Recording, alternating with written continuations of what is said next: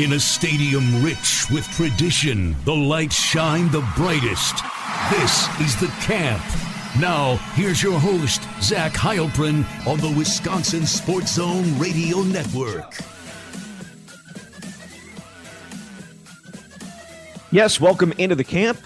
I'm Zach Heilprin. He is the Athletic's Jesse Temple. We're back to do uh, essentially what is a spring recap. We're going to be breaking down Jesse's depth chart, the offensive and defensive sides. Uh, we'll get into a few other things as well, including a guy being arrested. Don't have a ton of information on that still, so we're going to probably uh, tread lightly on it, but uh, we will talk about it.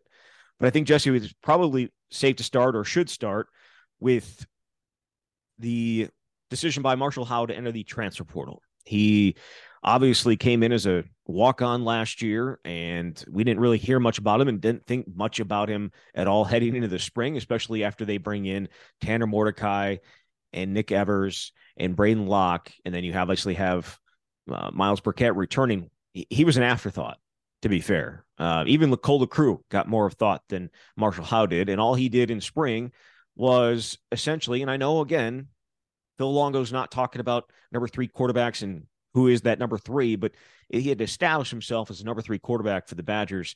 And he has decided to enter the transfer portal, and it was for a variety of reasons. And we know this because you were able to talk with him and did an exit interview with him yesterday. I'd like you to just uh, give us a bit of an idea why Marshall Howe no longer is in Madison. Well, spring practice, I think, was pretty eye opening for everybody, as you said, but also for him. And the natural inclination and my first thought was, well, here's a guy who's a walk on, obviously not going to earn a scholarship at Wisconsin in the near future. We know how tight things are in terms of Wisconsin managing its 85 player scholarship limit.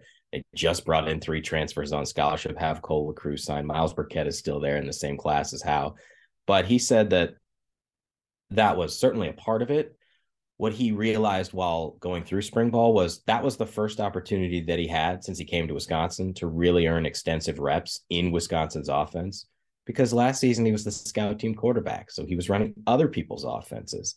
And he just missed that feeling of being able to earn significant snaps. And I think what he showed in the spring is there is going to be a place for him somewhere out there. I don't ultimately know what level, what conference that's going to be, but I think there's a school that would be willing to offer a scholarship to him in some capacity and give him a better opportunity to play. Um, and I mean, what he was able to do in the spring is outstanding. Like you said, nobody was discussing him. And by the end, he was the third quarterback. He had passed two scholarship quarterbacks based on his knowledge of the playbook and ability to execute out there. So while the scholarship and wanting to have that opportunity was a part of it, he realizes, and this is what he's told me that you only get so much time as a college football player. He just wants to explore those options and maximize the time that he has left playing. And I think he'll be able to land somewhere because he's a very talented quarterback. And his story in general was pretty unique. He's from the LA area.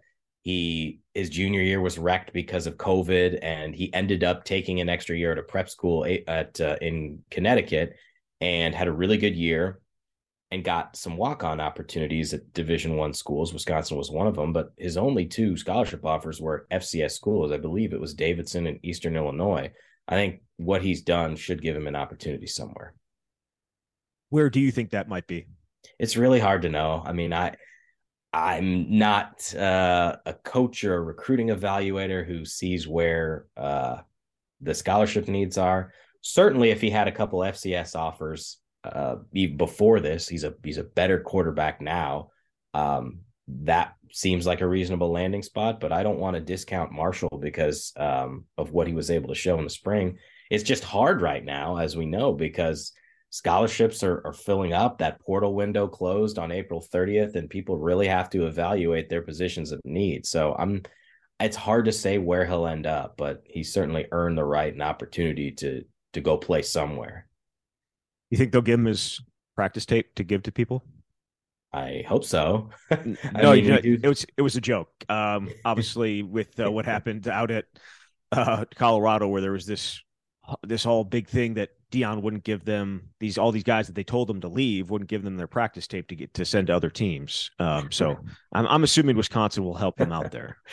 Yeah, and and I think that's another thing. Marshall had nothing but positive things to say about Phil Longo and Luke Fickell. And granted, I, will be honest, it's inside baseball. So whenever a kid leaves, generally speaking, I try to reach out to them, and most of them don't want to talk to me or don't want to return my call. And the ones that do are probably doing so because either there's something significant they really want to get off their chest, or they had a really good experience. And and Marshall fell into the latter category, and he said his conversations with with Phil Longo and Luke Fickell actually made it harder for him to to make this decision. And and uh, I, I, should also go back and say that um, while he was thinking about what was next for him or what could where he stood when they decided to bring in three transfer quarterbacks, it wasn't until after spring practice ended that he he felt he was ready to make this decision. He said he went and talked to Phil Longo in person on Thursday just to ask for his thoughts. And then on Friday, he ultimately made that decision but Longo was extremely complimentary of him. Um, and uh, the thing that Marshall said he would take away the most is Longo said, I recruited these three transfer quarterbacks to come in, had a good idea of who they were. He recruited a couple of them way back when they were in high school. He didn't know anything about Marshall. And so Marshall came in and, and really impressed him. And um, so that was part of this too that made it harder for Marshall is just the the complimentary things that both coaches had to say, and uh, so he leaves on very positive terms. It's just a matter of wanting to have an opportunity to go play somewhere, and you you certainly can't fault a guy for for wanting to have that chance when it, it feels like he's he's earned that opportunity somewhere. Yeah, it it feels like a scholarship somewhere. We'll we'll see exactly what level that is at, but I think it's good for him. I'll say that. I think it's good for him. And now, obviously, it leaves Wisconsin. I don't want to say I don't want to say like weakened, but because it's a third quarterback and and hopefully you're not having to get down that far. But it certainly says, hey, Myles Burkett and Nick Evers and even Cole Crew, there's still something to fight for. And um, not that there wouldn't have been anyways, but taking Marshall out of the equation, I think helps the younger those younger guys for sure. Well, based on everything we saw in the spring, it really wasn't all that close between Howe and the rest of the pack, which was just Myles and Nick Evers in terms of the reps that we saw. Now, I'm not saying they don't have, you know, Myles doesn't have knowledge of the playbook. And there were times, especially at toward the end of the spring, where Myles was getting more opportunities. So maybe this is his chance to to break through and and take that number three spot. We've talked before about Nick and the, the skill set that he has. It comes down to how how is he able to learn that playbook, and that's what's really holding him back. So I don't think it's unreasonable to say they're weakened at least slightly when you consider that Marshall was far and away their th- number three quarterback. Now, to your point, you if you're a fan, you you hope you don't have to see your number three quarterback, but they've got good depth at one and two. It does open a window of opportunity though when fall camp gets here. It definitely does. Um, let's let's start with quarterback because I feel like that's the most clear, one of the most clear positions in the most clear uh, pecking order in terms of the offensive depth chart. Um, I think all of us would agree. Tanner Mordecai is number one, right, Jesse? I think that is a fair assessment. And Braedyn Locke is number two. Yep. Who would be the third quarterback right now if if if they needed it? I'd have to go Myles. Um, strictly based on some of the reps that we saw, and uh, it's not like there was. Uh, I think when Marshall got in there, and that spring scrimmage when that was open to the public was a good example. He led a scoring drive. He threw a touchdown pass. Yes, it was coming against the number threes on defense, but those are the guys that they're putting out there. I don't necessarily know that we saw big plays from Myles, but again, on Phil Longo's whiteboard, knowledge, knowledge means reps, and I think Myles would be ahead of Nick in that regard. So as of now, I would put him at number three, but I, nothing is set in stone uh, in terms of the number three. I, I think it's very clear that the one and two are are fairly set in stone at this point. Yeah, for sure. The the one other guy in the room obviously is Cole LeCrone, who did not take part in any, well, barely any of spring ball. He was in a sling to start it, and we never got really got the chance to see much of him at all. Are you intrigued at all by Cole LeCrone? Absolutely. It doesn't mean that we're gonna see him on the field anytime soon, but I liked his tape. I, have obviously, uh, if, if you watch it, there's sort of that gunslinger type of quarterbacking where he's mobile, he can escape pocket pressure, and he can make something out of nothing, and that's always fun to watch. But he didn't have an opportunity to get the reps on the field, even if he was in the classroom with the rest of the quarterbacks. And we know how valuable that can be anywhere, but especially when you're trying to learn a new offense like this one. So I'm interested to see what it's like when he's healthy enough to at least compete and see where things go from there. At running back, it's also clear at the top with the one and two guys, Braelon Allen, Chez Mellusi. Yeah, we knew this coming in. Uh, nothing that happened in the spring, I think, dissuaded anyone's opinion of those guys. In fact, it's I'm really impressed with both those guys. It's not as though we saw them get live tackled a ton, especially Braelon, nor should he have been this spring. But I think they have, we're going to see more versatility from them. We saw some combinations where they're both on the field at the same time, which is not something we've traditionally seen from those two. I think they're going to be used as pass catchers out of the backfield. They, Phil Longo's talked all the time about getting the ball to your athletes in space. And when it's the running backs, you throw the ball, dump it off into the flat, and then let them do work. So those two guys, I, I don't think it's a stretch to say they've got an opportunity to be one of, if not the best running back tandems in the country. I think we're all just curious to see what exactly that means in terms of how the workload is shared and how often they get the ball. Behind them is is where the question arises, and we didn't get a ton of answers this spring because Jackson Acker was hurt for much of it, uh, or at least not. I shouldn't say that he was dinged up for much of it and was in a yellow non uh, non-contact jersey for a lot of it. So we didn't get really get to see him. Cade Yacamelli flashed at the beginning of spring and then kind of fell off. And I think he was a little dinged up as well. The guy that obviously I think at the end of spring, and again, it's because I don't think Jackson Acker was completely healthy. Grover Bortolotti got more reps than almost anybody.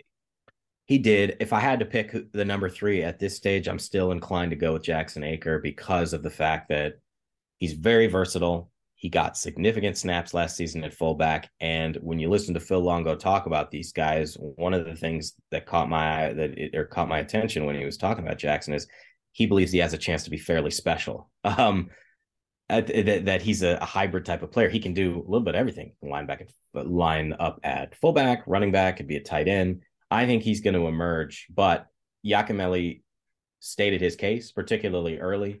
He's got good athleticism. We saw the speed numbers even before spring. He's very physical. So he put himself in in good position. And it's still open, at least based on what we saw in the spring for the number three running back spot. And whereas when we're talking about a number three quarterback, hey, you're probably not going to see him on the field. I think there will be some opportunities for a number three running back. Uh, probably not a ton as long as Chez and Braelon are healthy, but it's a little bit different at running back. Does Nate White have any chance? Well, I'm not going to say he has no chance because it'd be different if you had somebody who absolutely took control of the number three spot. Um, look, he's the only guy they offered a scholarship to from the state in 2023. Had a really good senior year, 1,345 yards rushing and 26 touchdowns. But it's also asking a lot of a true freshman in a crowded room in fall camp to make a move. Not impossible, but it takes someone really special. We saw Jonathan Taylor be able to do that not too long ago. Um, I'm not going to rule it out, but he's going to have to come here and do a lot of damage in a very short period of time because fall camp is not like spring ball. You get a little bit of time, but they ramp up very quickly and, and they don't have much time to sort of dilly dally and give everybody reps like they do in the spring. They got to get ready for the season opener September 2nd against Buffalo. Wide receiver is absolutely loaded. Yes. I think that's fair to say. But I also think the top six are kind of etched into I don't want to say stone, but maybe you're writing that with uh with pen and maybe you can cross it out later because I think the top six are, are pretty clear and I maybe you maybe you agree with that maybe you don't. I think it's the erasable kind of pen. Okay, um, all right. Yeah, well, we have a pretty good idea based on spring ball what the top three look like, and it was not the top three that I envisioned. I don't think anybody really envisioned this this exact top three when spring ball started, but by the end we had Chimere Dike and CJ Williams on the outside. Will Pauling had emerged as the number one slot corner. And really, they were rotating five by the end. So Keontez Lewis, who started out with the ones, was rotating in with the ones, and Skyler Bell was rotating with Pauling. To me, it's the wild card here is Bryson Green because what he's done on the field is notable. He came from Oklahoma State, was the second leading receiver. He caught 36 passes for 584 yards. He was first on the team with five touchdown catches. So unlike some of these guys that Wisconsin brought in, he is a proven commodity. It's just that he was dealing with off-season shoulder surgery, and so we didn't see him participate in team drills. And if he had, maybe he'd be with the ones. I sort of, uh, I wasn't willing to just stick him up there, having not seen him take a single team rep.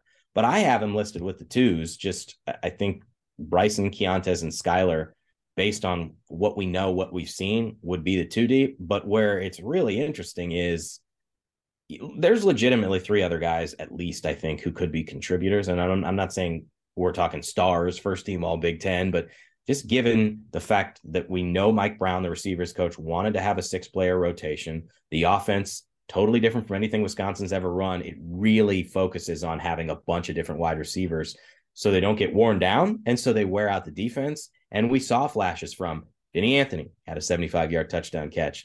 Tommy McIntosh really came on strong late. I think Quincy Burroughs, maybe one of the more underrated wide receivers in the group. And even Chris Brooks Jr. had two of the best catches we saw in the first week before he got hurt. So there's a lot of talent right there. And, and we haven't even mentioned Trech Kekahuna, who I think is going to end up being a, a, really solid piece as a potential slot receiver that they were able to flip after he decommitted from Wisconsin, committed to Arizona, and then ultimately picked Wisconsin. So to me, I don't think it's a stretch to say that this is the deepest and most talented wide receiver room Wisconsin has maybe ever had. That certainly sounds like hyperbole. At the same time, they've never run an offense like this. Is there any of those guys that is outside the top six that you think could jump into the top six and maybe push somebody else out? It's really hard to say. I don't see. I mean, Vinny they put on the outside and in the slot. Um, you know, they've got some bigger bodied guys on the outside. I feel like Will and Skyler are pretty firmly established as slot guys. I do wonder about Quincy Burroughs and Tommy McIntosh in particular like you you know I've been talking up McIntosh since he was a recruit. He's six foot five. Like they don't have wide receivers with that kind of build. And I know people were wondering, well, with that body, is he going to be a tight end? He is a wide receiver, and and his frame allows him to make plays on smaller DBs. He had there's a great catch that I remember. Um, I think it was on Jonas Duclona, who had an incredible spring in his own right, but he's five ten. McIntosh has six inches in him. He was just able to basically clear him out and go up and catch a ball. And maybe that can give him an advantage. So, I mean, to me, Quincy and Tommy have an opportunity, but um, I don't know how you get everybody the ball, eight or nine yeah. guys. Yeah, for sure. Uh, tight end, ton of questions still going into spring or uh, going into fall camp, right? Because we have not seen Clay Cundiff since the Ohio State game last September. So he did not take part in any of uh, team drills in spring was essentially a, a watcher throughout. You have him still listed as your starter at tight end. Um, and then Jack Pugh is at the backup. What do you, how do you see that? How do you think that entire thing plays out?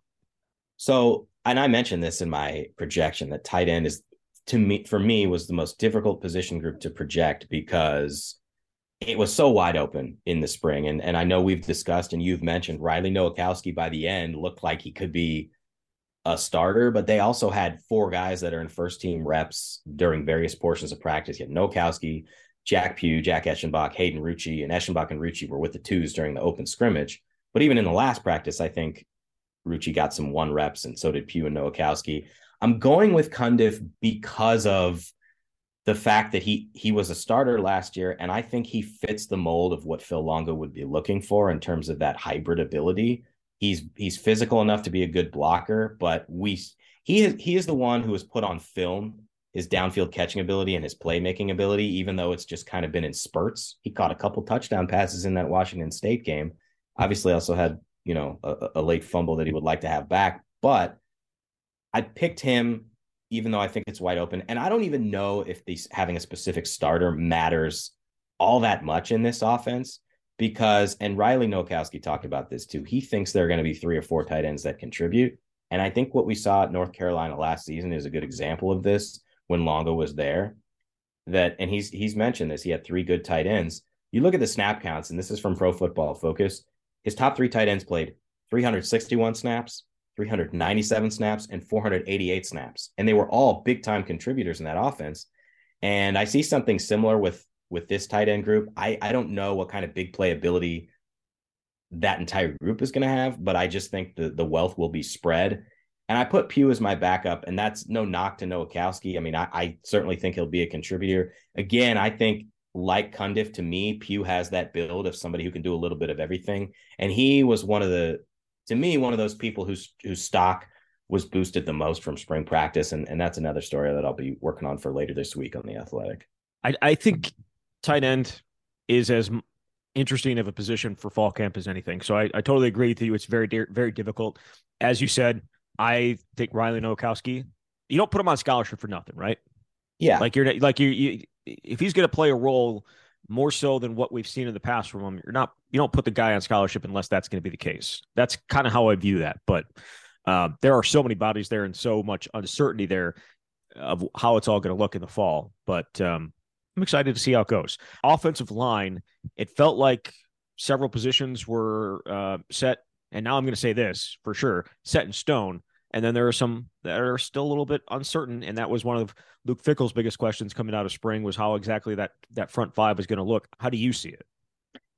I don't consider this a cop out, but I maybe it is that I I went with who are the five that opened spring ball. Uh, so I've got Jack Nelson at left tackle, Tanner Bortolini at left guard, Jake Renfro at center, Michael Furtney at right guard, and then Riley Mahlman at right tackle. Some of those certainly appear to be, uh, as you said, set in stone. The tackles, absolutely in my mind. Jack and Riley weren't really challenged in that capacity. If Renfro is healthy, he, he certainly would appear to be their center. But where it gets interesting is the guard spots. And I think it's because of what Joe Huber did and we know he's got a ton of versatility. By the end, he was working with the ones at left guard. Obviously, Renfro's injury threw a wrench into, into their plans because it forced Bortolini to go from guard to center. And then they just had this kind of mishmash. They had Trey Wedig at guard, but he ended up getting replaced by Huber. And then Wedig ended up with the second team at right tackle. I'm still going with the five that they opened with, but won't be surprised if Huber pushes for time and kind of like we're talking about at tight ends, it's, it's not exactly the same because you need continuity on the line. But we know that Jack Bicknell Jr. has talked about wanting to have potentially seven or eight in a rotation, and you might need that with such a high tempo offense. But I went with the five that opened spring ball, and and uh, I'm interested to hear what your five would be because I imagine it might be different. No, I, I can completely see where you're going with that. I, I'm wondering when Renfro actually got hurt because I thought that he, and again, because he didn't play outside of a little bit at the beginning of last year, got hurt in practice. I don't know exactly when he got hurt because he didn't look great. And I think some of that is trying to, you know, wash off some of the rust and get back into football, like what it what it takes and all that good stuff. Um, but he didn't look great bef- before he got before he went out with the injury. That said, he was obviously an all conference center at Cincinnati, which it's, you know, the AAC is not the Big Ten, but they brought him in for a reason. They brought him in because they believe he can be their center. So I, I, while I don't think he was great to start, I'm not going to sit here and say that that's not going to be the case or that's going to be the case this fall. So I could agree with your top five. I could agree with your top five. I, I still think somehow, some way, Michael Furtney's not in the starting lineup. Well, um, that that's going to be like, really fascinating to watch because he, I mean, he took every rep with the ones in the spring, and and I I agreed with you that I, I thought during spring ball if there was one position that was potentially susceptible, it was him simply because he's kind of been in and out of the lineup. I know he started nine games last year, but there were some other games where they they rotated, and obviously if Renfro isn't healthy enough by the fall, that that changes a lot of things. Um, but I don't really even see if, if he's healthy enough I just don't see him not being in the in the top five. And and we saw that there were a lot of snap issues with the centers. Um, and maybe that sort of even further hammers home the need to have somebody like Renfro. But they've got a lot of depth, and, and there's some other guys that we haven't even necessarily mentioned. I mean, Joe Brunner for one, and Trey Wedig. Those could be, if there is a top eight, they, they could work their way in as well. Yeah, both those guys I think could. I, it's kind of funny. The Packers went and p- took a uh, defensive lineman from Iowa with their first pick, and it automatically made me want to go back and see, oh, what did he do against Wisconsin? He uh he abused Trey Wedig. Like it wasn't it wasn't good. It wasn't good. Um I it was the one play that really stood out against against Iowa last year for the offensive line, which had a horrible game because Iowa's defensive line and, and defensive front were insane. Uh but yeah, Lucas Van Ness just uh really dominated uh Trey Wedig when Wedig was at guard. And the problem with Trey Wedig is I, I, I think he's versatile versatile enough to play a bunch of spots. I just don't know if he's be very good at all these different spots. So um, that'll be something interesting to to see how it plays out this fall. All right, so that was the uh, offensive side of the ball. going to the defensive side of the ball, we'll start with the defensive line. This, uh, as we're recording this, you haven't put it out. You're going to be putting it out Wednesday morning, but people are getting a, uh, an early look at it, Jesse. So we appreciate that. Defensive line for you, uh, it could go a number of ways because we've seen different alignments um, much of the spring. How did you break this down? Well, if you listen to the camp, that means you get all the perks and benefits of uh, what the athletic has to offer, right? So, uh, um, yeah. So w- when before the spring, I remembered putting one of these out and just I think I had 12 starters on there because I was like, mm. I don't know, I don't know what defense they're gonna run, but here are the people I think could be. I think based on what we've seen, because we know they're gonna be five DBs, sometimes six. I have two starters on the D line. Um, I went with Isaiah Mullens and Rodas Johnson, but I think from what we saw, look, James Thompson Jr. is going to get a ton of reps. He rotates in there, and when they do have three on there, Gio Paez, uh, I think will get the first as, as a nose, but Curt Neal got uh, opportunity. Like they had a lot of people, but if it's just the two, I went with Mullens and Johnson. Mullens and Johnson, and then behind them, obviously, uh, would be James Thompson, Thompson Jr. Jr. And I, and, I put Paez. And Paez. Yeah, again, I we know in the dollar packages in, when they were going with two, when we when they're in their two four five, obviously they're going with two. We saw a little bit of three three five, saw a little bit of three four at different times. I think you're right with Paez being the nose tackle, uh, at least to start. Him and Curt Neal, I think probably are that's still a battle and will be a battle, and we'll, and we'll see if Jamel Howard can enter his name into that uh, as a, as another big body. But the, the playing time for I think there's going to be a lot of rotating among yes. the defensive line. I just I don't think that when you sit here and say, yeah, this guy's first team, this guy's second team, I don't think it's going to matter.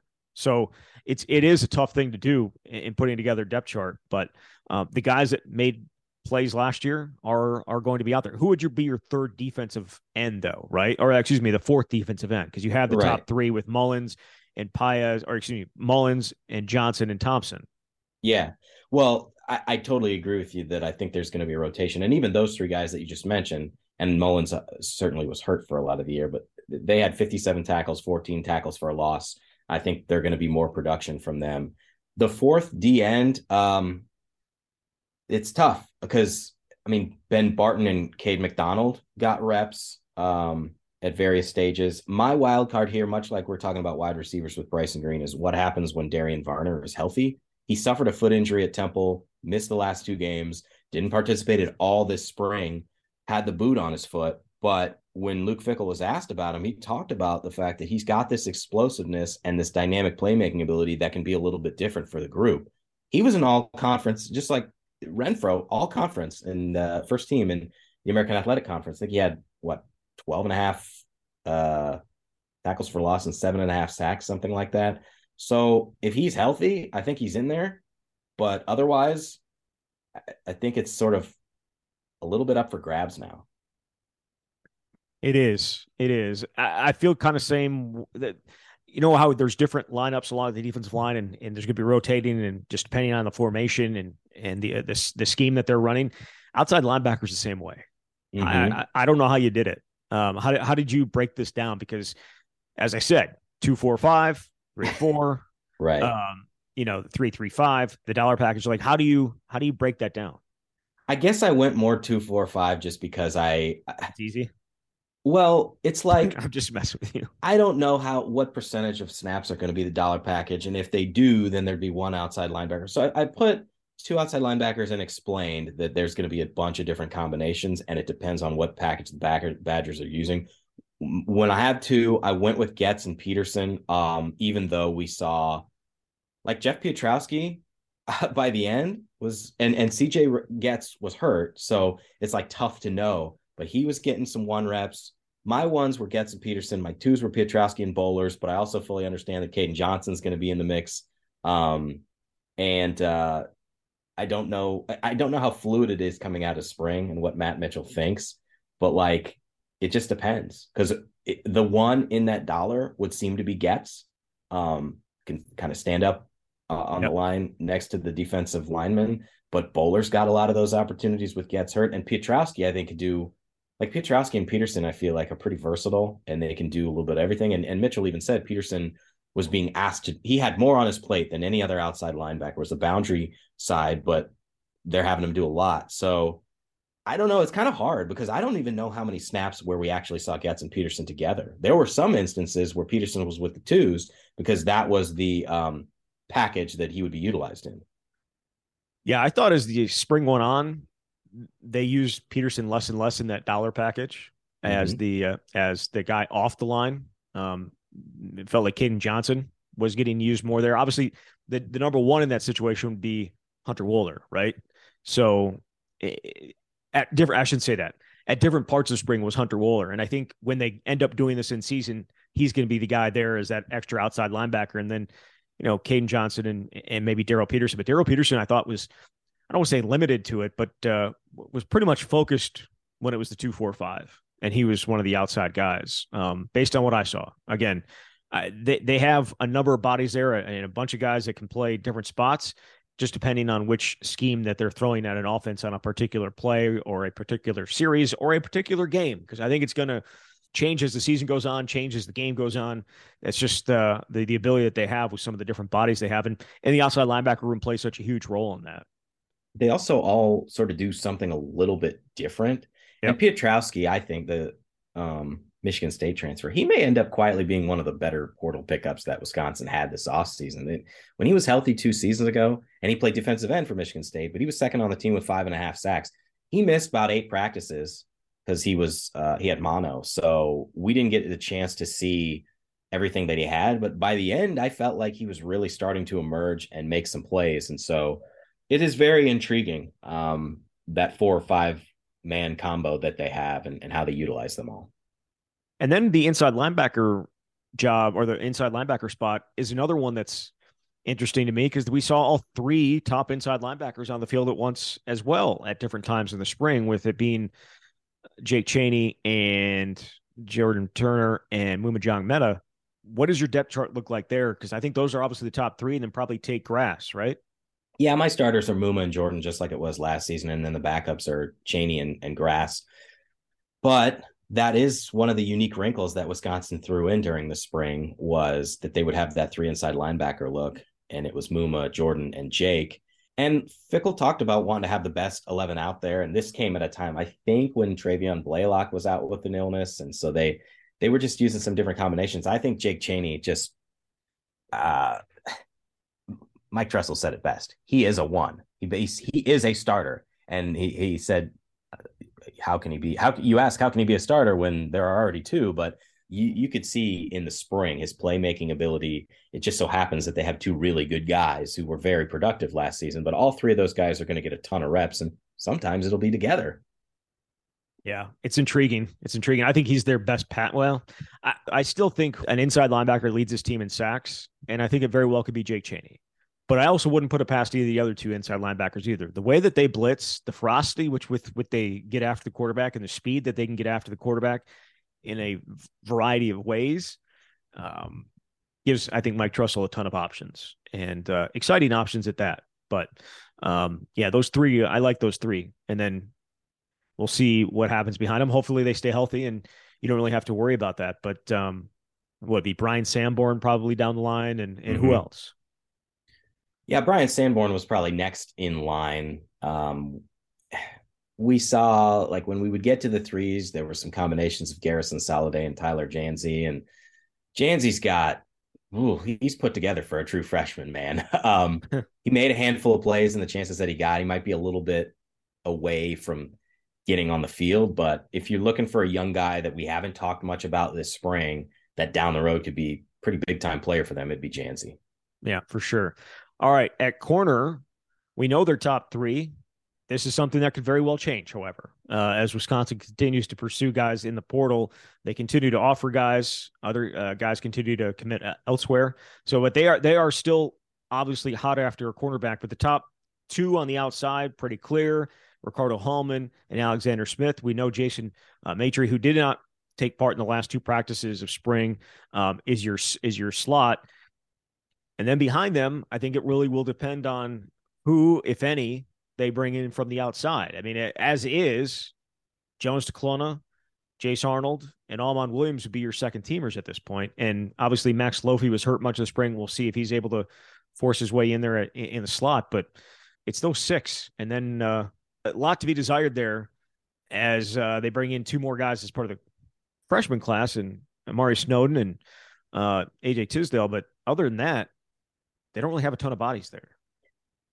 Paul Haynes talked about the fact that if you look at the room, and this was before they had some guys transfer out, you had this experience at the top and then essentially had no experience. And that's part of why they're looking for transfers is to have some of that middle ground. I think it'd be very challenging to have somebody come in and overtake one of those top three. Not saying it's absolutely impossible depending on the quality, but they got to be able to utilize more than three DBs. We know how much Jim Leonhard liked to rotate, liked to rotate, and I imagine that Mike Tressel and his staff will too but it is very fluid because to your point they're offering guys and people are committing elsewhere and they're still going after they need it is the thing. If they're that's one of the biggest questions for me out of spring ball and we talked about this last week is what do they do with cornerback? Because Avion Jones and Corey Lyde both transferred out Al Ashford the third transferred out as well. No he wasn't in spring but he had anticipated coming back in the summer. They just need depth and they could use some quality you're asking an awful lot of some very young players, which is something Fickell said too. We may have to have some of those young guys grow up very quickly. As impressed as I was, particularly with Jonas Duclona, but also Jace Arnold, you would probably feel a little bit better if you had some experience there. I'm I would say I'm probably most intrigued by Amari Snowden. There aren't very many six three corners that come in here. Four star DB, who's an amazing baseball player, by the way. But you got to add something there, and that's why Wisconsin is continuing to evaluate players from the portal at this position. Yep. And again, it's not the easiest place to add when you look at the starters and you say, "Can will I be a starter?" Well, maybe not, but you're gonna probably you have a chance to probably play a bunch. If it was Jim Leonhard, I think it'd be even more because we know how much he enjoyed rotating guys. But it's just really tough to ask a guy who wants to, that that's good enough to play and good enough to be on this team and not being a guy that's guaranteed a starting spot. Like those are, it, I think that's a you're trying you're trying to thread a very small hole uh, of type those type of players. But well, we'll what see. you can say what you can say is two of these three guys are sixth year seniors. So and eh, again, everybody's got their own agenda and what they want out of their, out of their time in college, and I can't fault them for it. But you realistically, you could come in you could get a ton of reps as a reserve and then immediately be a starter the next season if you're good enough. Now, nobody wants to wait, I assume, but if you've got a few years left, it's not the worst spot to be in. I get that, but they also just brought in four corners in their 2023 yep. class. They did. Guys, guys that they recruited and liked, uh, especially uh, Duclona and Amari Snowden, guys that they were able to bring from Cincinnati with them. So you're also competing against that. You absolutely right? are. It's going to be competition anywhere you go, but I'm just saying if there's a pitch that hypothetically, if you've already got college experience and you're confident in yourself, there's a window there, but it it can be a tough sell. Absolutely. Yeah. Uh, safety also very loaded, very loaded group. Go ahead and break down your two deep. I went with Travion Blaylock and Hunter Wohler uh, with the ones and Kamoi Latu and Austin Brown with the twos. Now it was a little bit of a challenge in the spring. Blaylock wore the yellow non-contact jersey. Then he was out with an illness. But we, much like we were talking about inside linebacker, I, that three safety look, uh, boy, that has a chance to be, I think, really special for Wisconsin with Blaylock, Wohler, and Latu all on the field at the same time. And Latu got pretty much all one reps too in the spring. Um, but if you've only got two on the field, I think I'd go with Blaylock and Wohler, but they're all going to get a ton. And Austin Brown, like I've talked about at various points this spring, really impressed me as a young guy who's on the cusp of of breaking through. And by the end, he was uh, working, I think, getting some one reps uh, when they had a, a three safety look because Blaylock was out. So it was Wohler, Latu, and Brown. I firmly believe that three safety look, whether it's Hunter, whether it's a true three safety look or it's just Hunter Wohler playing in the in that dollar package, is going to be. I don't want to. I don't want to say it's going to be the majority. Eh, you know what I'm going to say? I, I, think that that three package, that three safety look is going to be on the field the majority of the time. I think they're going to have those three guys on the field a ton and um, in in a variety of ways, not just simply the dollar package, but maybe uh, you know having Wohler in the slot or Kamoi Latu in the slot, guys, because they are fast enough and, and good enough in coverage that perhaps they can they can deal with some of the wide receivers or tight ends that are going to be lining up there. But um, you got to get your best players on the field. And Kamoi Latu, Hunter Wohler, and Travion Blaylock have shown that they're three of their best players. So the more you have them on the field, the better. Yeah, I mean, I wrote they're all essentially starters. It's just a matter of how you want to use them. And I'm I gotta be if I'm Mike Tressel, I feel like I'd be licking my chops about the the talent and the versatility that he has. And he talked about that too with taking over for Jim Leonhard. He doesn't view it as a negative, like, oh, how am I gonna fill these shoes? Jim Leonhard was a great coach, and what that means is you have really talented players. Um, but he said if you've got players who stink, yeah, you can coach them up, but they're still going to stink, and uh, that's not what Wisconsin has. So a lot of versatility. I, my question for you would be: Do you feel better or worse about this defense after having watched them for 15 practices? Better. Yeah, yeah. I Better. mean, without question, I thought they yeah. had a, a really good spring, and I don't know what where it's hard to project what this defense is going to look like in terms of rankings and some of these big categories, especially with what the offense is. But uh, boy, they have a, a lot of talent and versatility. Talent and versatility, always two very good words to describe a defense, and Wisconsin has both of them. Um, special teams wise, there's some uncertainty there as well, but uh, at kicker, you're too deep, I assume, has Nathaniel Vakos at the top and Nate Van Zelst behind him. That is correct. I think uh, that's the easiest one to pin down at this point. They brought Vakos in on scholarship for a reason, and he showed why on the last day when it was a special teams heavy day. He made seven of eight field goals. I thought he was outstanding. Made a 50 yarder to close practice, made a bunch of 40 plus yarders. And Van Zelst made six of 10, but obviously has that experience being the number one guy last season. And no more Vito Calvaruso. So uh, the, the writing had been on the wall for him. He wasn't really part of the kicking competition, but competition. But this is all Vakos. He'll be remembered, though.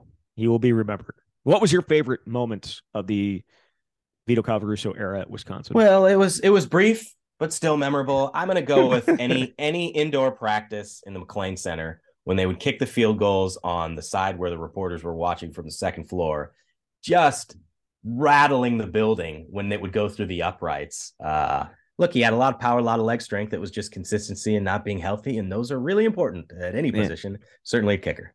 And doing it and not and doing it when there were people watching. Um, yes. Also proved to be a bit of an issue for him. However, he, like Deacon Hill, left his mark on the walls inside the McClain Center. literally left his mark. Yes. Yes, literally. Um, so, all right. Punter, though, very, uh, we know who the guys are, right? It's it's Jack Van Dyke and it's Gavin Myers. But that's there's no way that's those two this fall by themselves. There has to be some added competition there.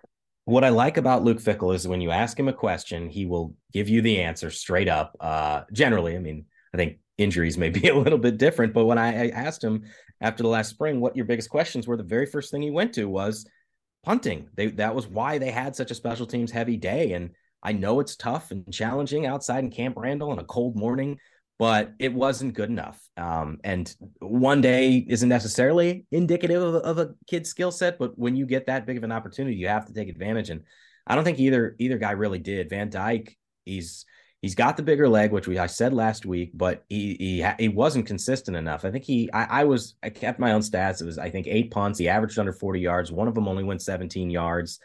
Uh, Myers had a, a, better average, but his hang time generally isn't as, as as high. And I think even three of his six punts were were under 40 yards. And and uh, at the time I put that story together, the transfer portal had 11 scholarship punter, or punters who were on scholarship last year in the portal.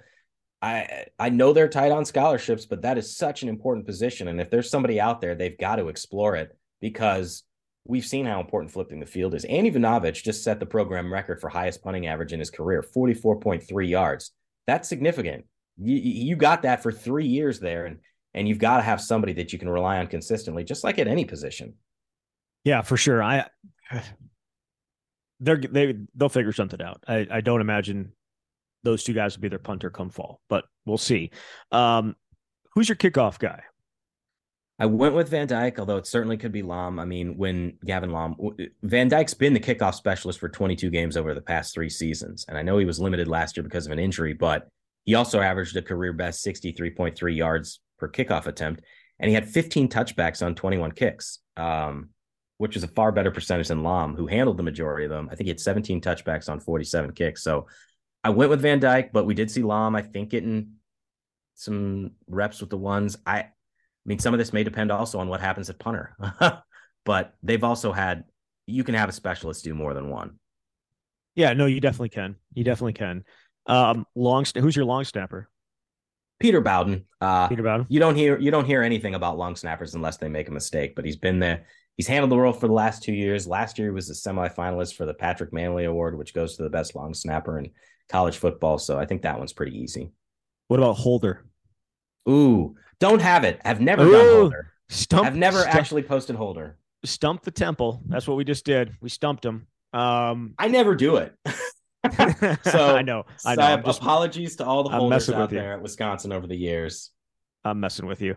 Tell um, me who your holder is, Zach. Have you got? No, this was stump. Readily available. This was stump Jesse, not stump Zach. Okay. Right. Um. Uh, your punt returner.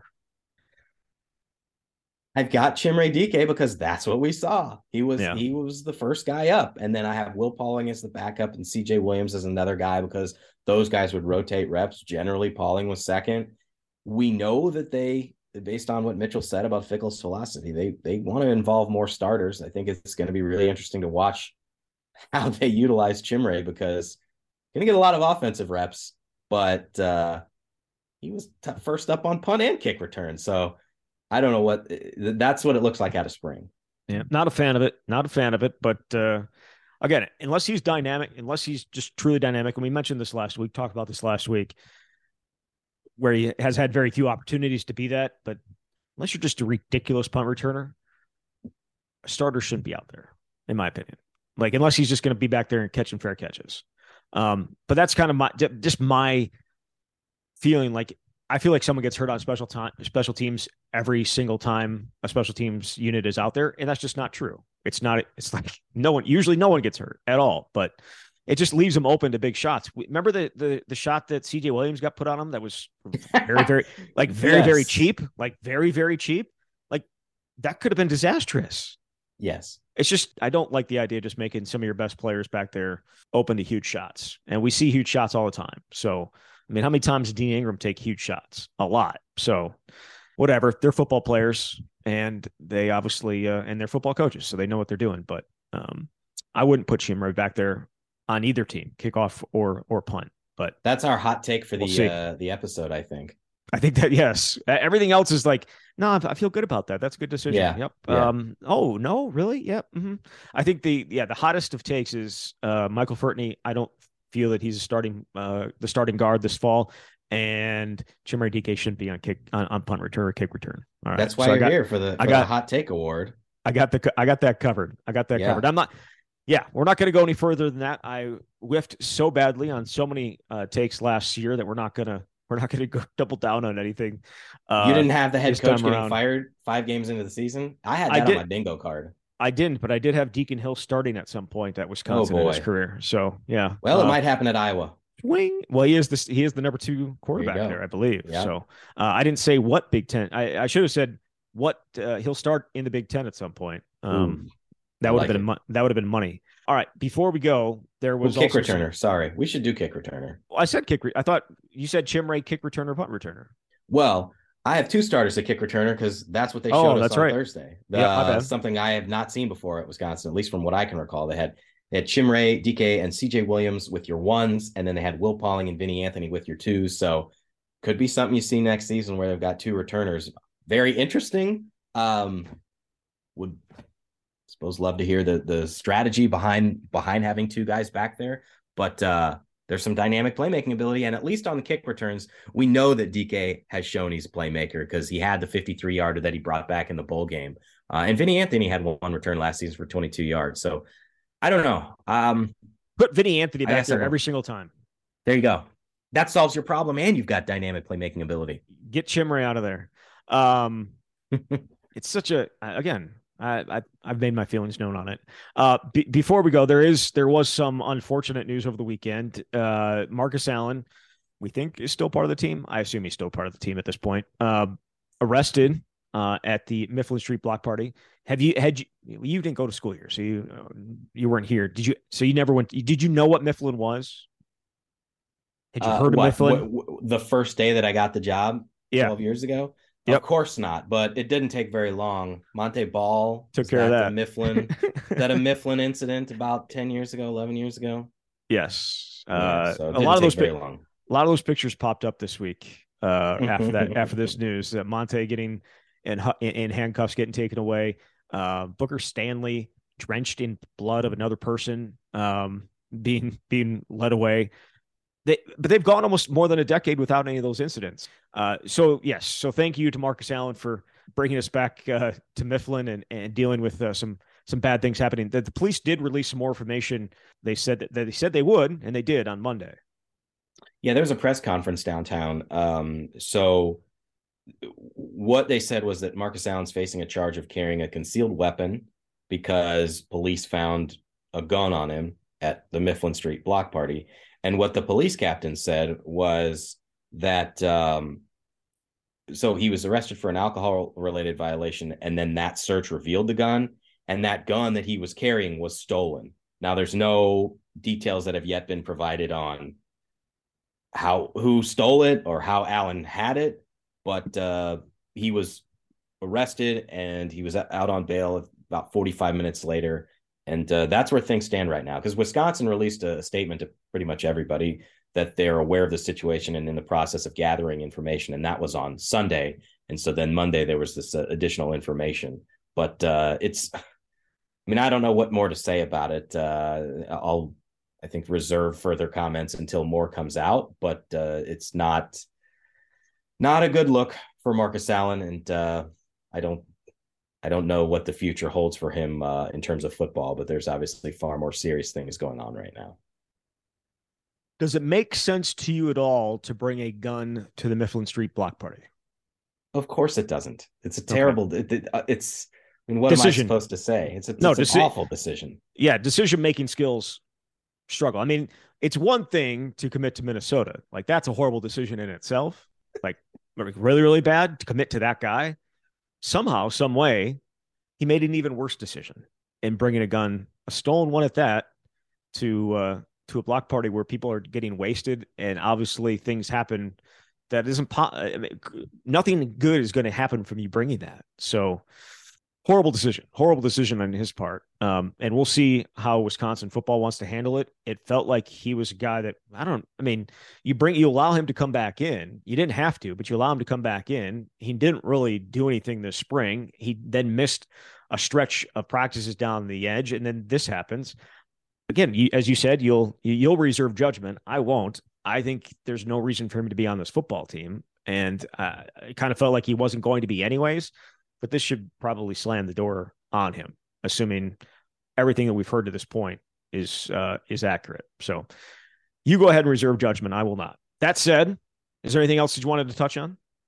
I think we pretty much covered it. Uh, we're only five days out from the last spring practice, and uh, already we've got an entire show of stuff to talk about. So this is the beauty of, of uh, covering a major football program. Yes, it is. Uh, obviously, the, the daily episodes have stopped, but we will continue to be doing. We will continue to do episodes throughout the summer because there's going to be plenty to talk about. And really looking forward to doing those shows and uh, can't wait to get back into July. And I'm not going to wish away the summer because. Uh, no, we earned it. I need it. We're, we are going to enjoy the summer and uh, it takes some time, but uh, certainly can't wait to to get to Big Ten Media Days and then into the season in July and August because there's uh, a ton of excitement, and we're excited about covering it. So, Jesse, thank you very much. Thanks, Zach. All right, there he is, Jesse Temple from The Athletic. You've been listening to The Camp.